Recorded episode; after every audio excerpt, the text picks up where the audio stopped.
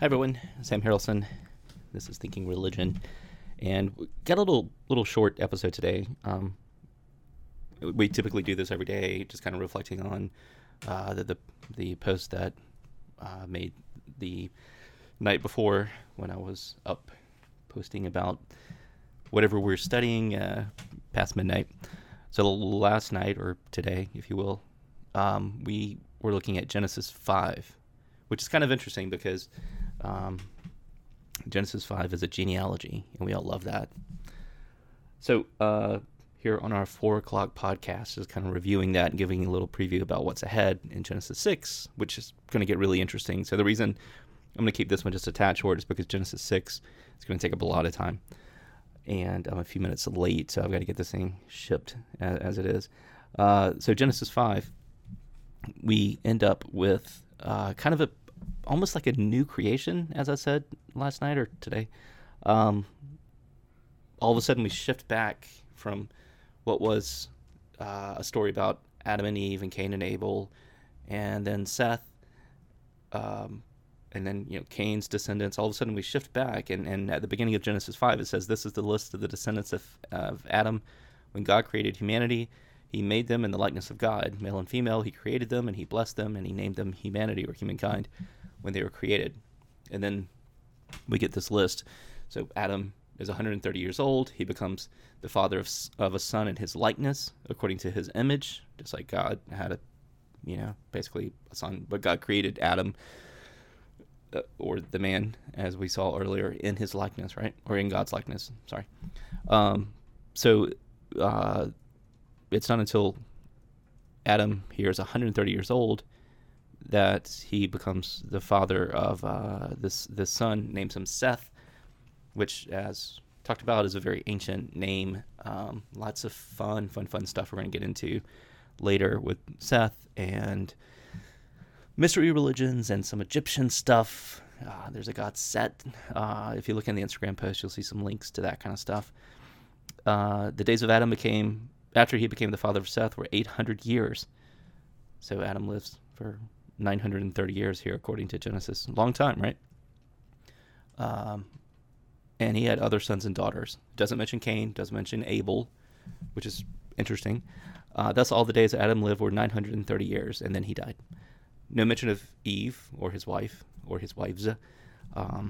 So there's no continuity there, if you will, between Genesis 1, Genesis 2 through 4, and now Genesis 5 kind of takes us in a whole new direction of creation. So it's like all these stories are kind of blending into one, but if you read them and try to take this literally, you run into problems. So we get Adam having Seth as a son. We don't get mention of his other sons or daughters or of Eve. Then we have Seth becoming the father of Enosh. Seth lived after the birth of Enosh for 807 years. So Seth was 912 years old, pretty old dude. Then Enosh lived for 90 years, and he became the father of Kenan. So you see these men, and this is a patriarchal line, or no women mentioned yet. These men are having children very late in life, right? And they're living for hundreds and hundreds and hundreds of years. So, around 900 years each time so far. So Seth lived 912 years. Enosh lives 905 years. Then we have Kenan, who lives, he had many sons and daughters, but he evidently is most famous for Mahalalel. He lives 910 years. So again, 905, 910, 903. See a pattern there. And then Mahalalel was only 65 when he became the father of Jared, not the diamond guy, or the subway guy, the creepy subway guy, the pedophile guy. Anyway, all the days of Mahalalel's life were 895 years, so a little shorter. Then Jared gives, or he doesn't give birth. Jared has a son named Enoch. So we had Enosh earlier, and now we get Enoch. Again, we're going to come back to Enoch a lot.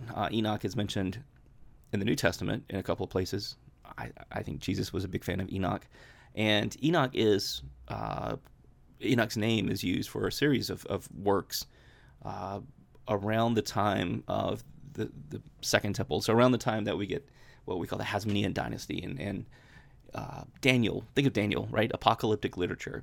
or apocalypse literature, depending on your persuasion.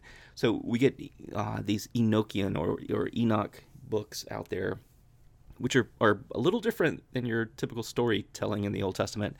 Very similar to Daniel, kind of a Ezekiel feeling to it in some ways.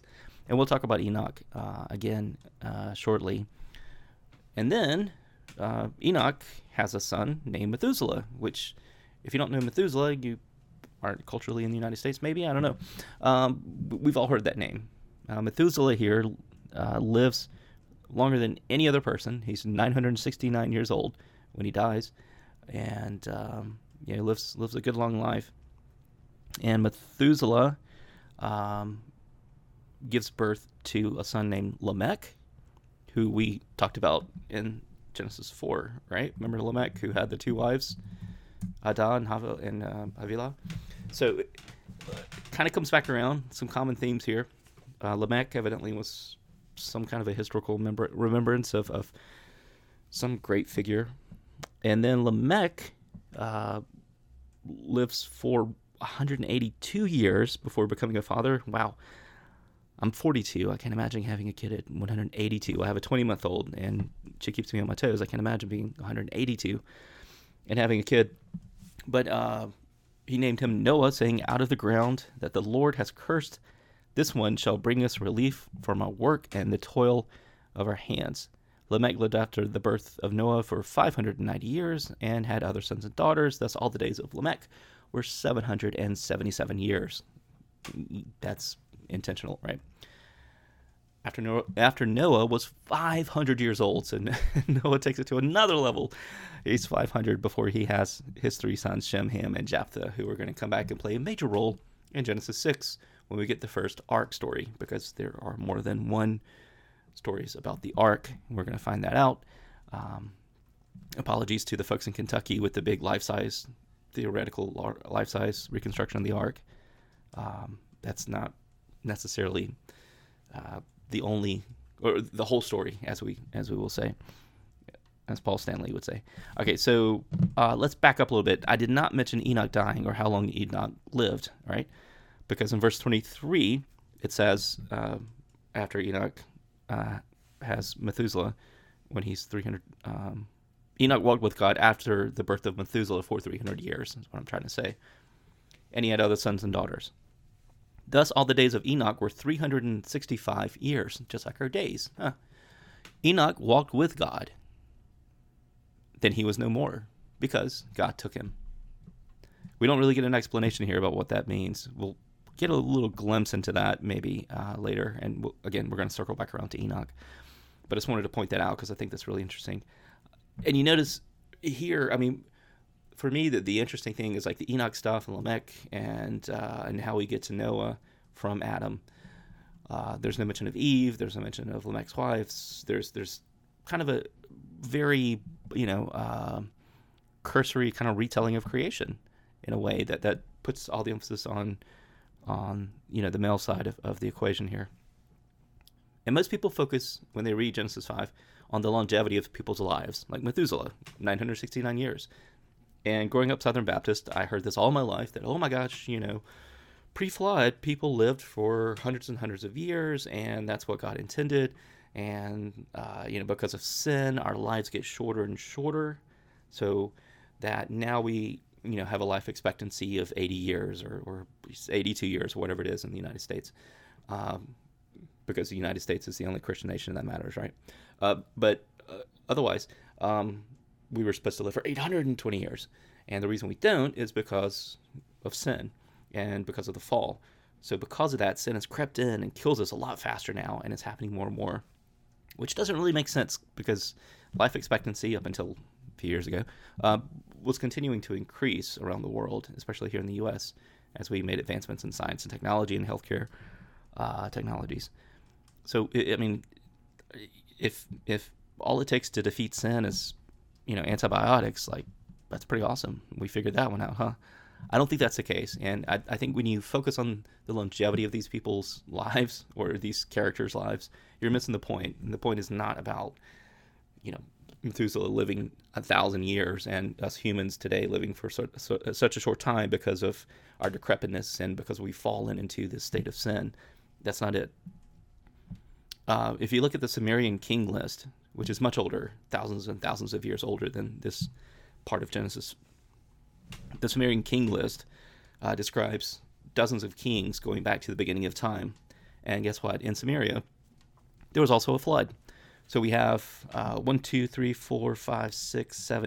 kings before the flood in Sumeria.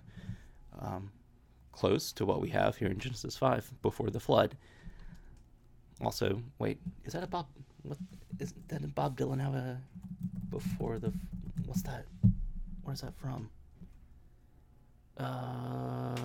Leonardo DiCaprio has a movie called Before the Flood. What's the album? Isn't there an album called Before the Flood? People are yelling at me right now, I'm sure. Yeah, Bob Dylan live, right? See, I'm good. Bob Dylan and the Band, 1974.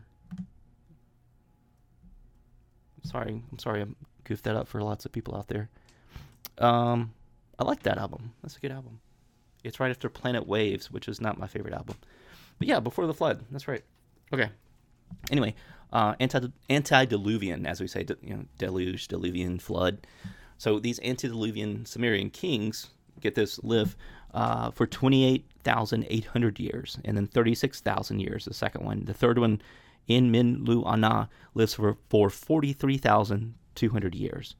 And then En-Min-Gal-Ana lives for 28,800 years. And then Dumizid, who was actually a very famous, well-known king, that also known as the Shepherd. Yeah, little symbology there. Lives or reigns for 36,000 years. And so we get these very long times, and all of a sudden we have a flood after Ubaratutu. I'm glad. I would love to be a Sumerian king. I'm glad my second half of my name is not Tutu. That might be a rough way to go. And then after that, the kings still are reigning for 1,000 years here, 1,000 years there, and it's not until after the continual breaking down of that. Hello, Emilia. Hi. Emilia wants to come say hi. So it's not until well after the flood that we get this kind of breakdown of that. But even, well into the King's List, we get kings ruling for 290 years in Kish and Uruk. So all that to say, this concept of kings and the main patriarchy or the main genealogy of the lineage, these people living for a long time before the flood, is not something that the writers of Genesis created, or the editors, or the redactors, or however you want to put that. This is something that goes way back in time, and it's something that wasn't a new thought technology here by the people writing Genesis 5. So tomorrow we're going to get into the actual meat of Genesis 6, and we're going to meet Noah and his family, and we're going to talk about cubits, and we're going to examine what is going on with the first flood accounts. Because again, there are many, just like there are many creation stories. So we've uncovered 3 so far, right? There are 2 main ones, and then we get this third one, basically, in Genesis 5. Some people would disagree that it's a creation story. I think it's very much a creation story. We get a common refrain there at the beginning. So we'll talk more about Genesis 6 and how it ties back into 5, and maybe some Enoch stuff tomorrow. Until then, make sure to go to the Instagram account. Just Sam Harrelson on Instagram. You'll find me, and you can see those posts. There's a link down in the show notes to my account, and the post from yesterday or last night, today. It was 12:03. As well as all the stuff we discussed and Bob Dylan's Before the Flood album. If you have any questions, leave a comment on Facebook or Instagram or Twitter or here on thinking.fm. And you can also email me, sam@samharrelson.com. In the meantime, I'll see you tonight or tomorrow, depending on your time zone, and we will talk about Genesis 6.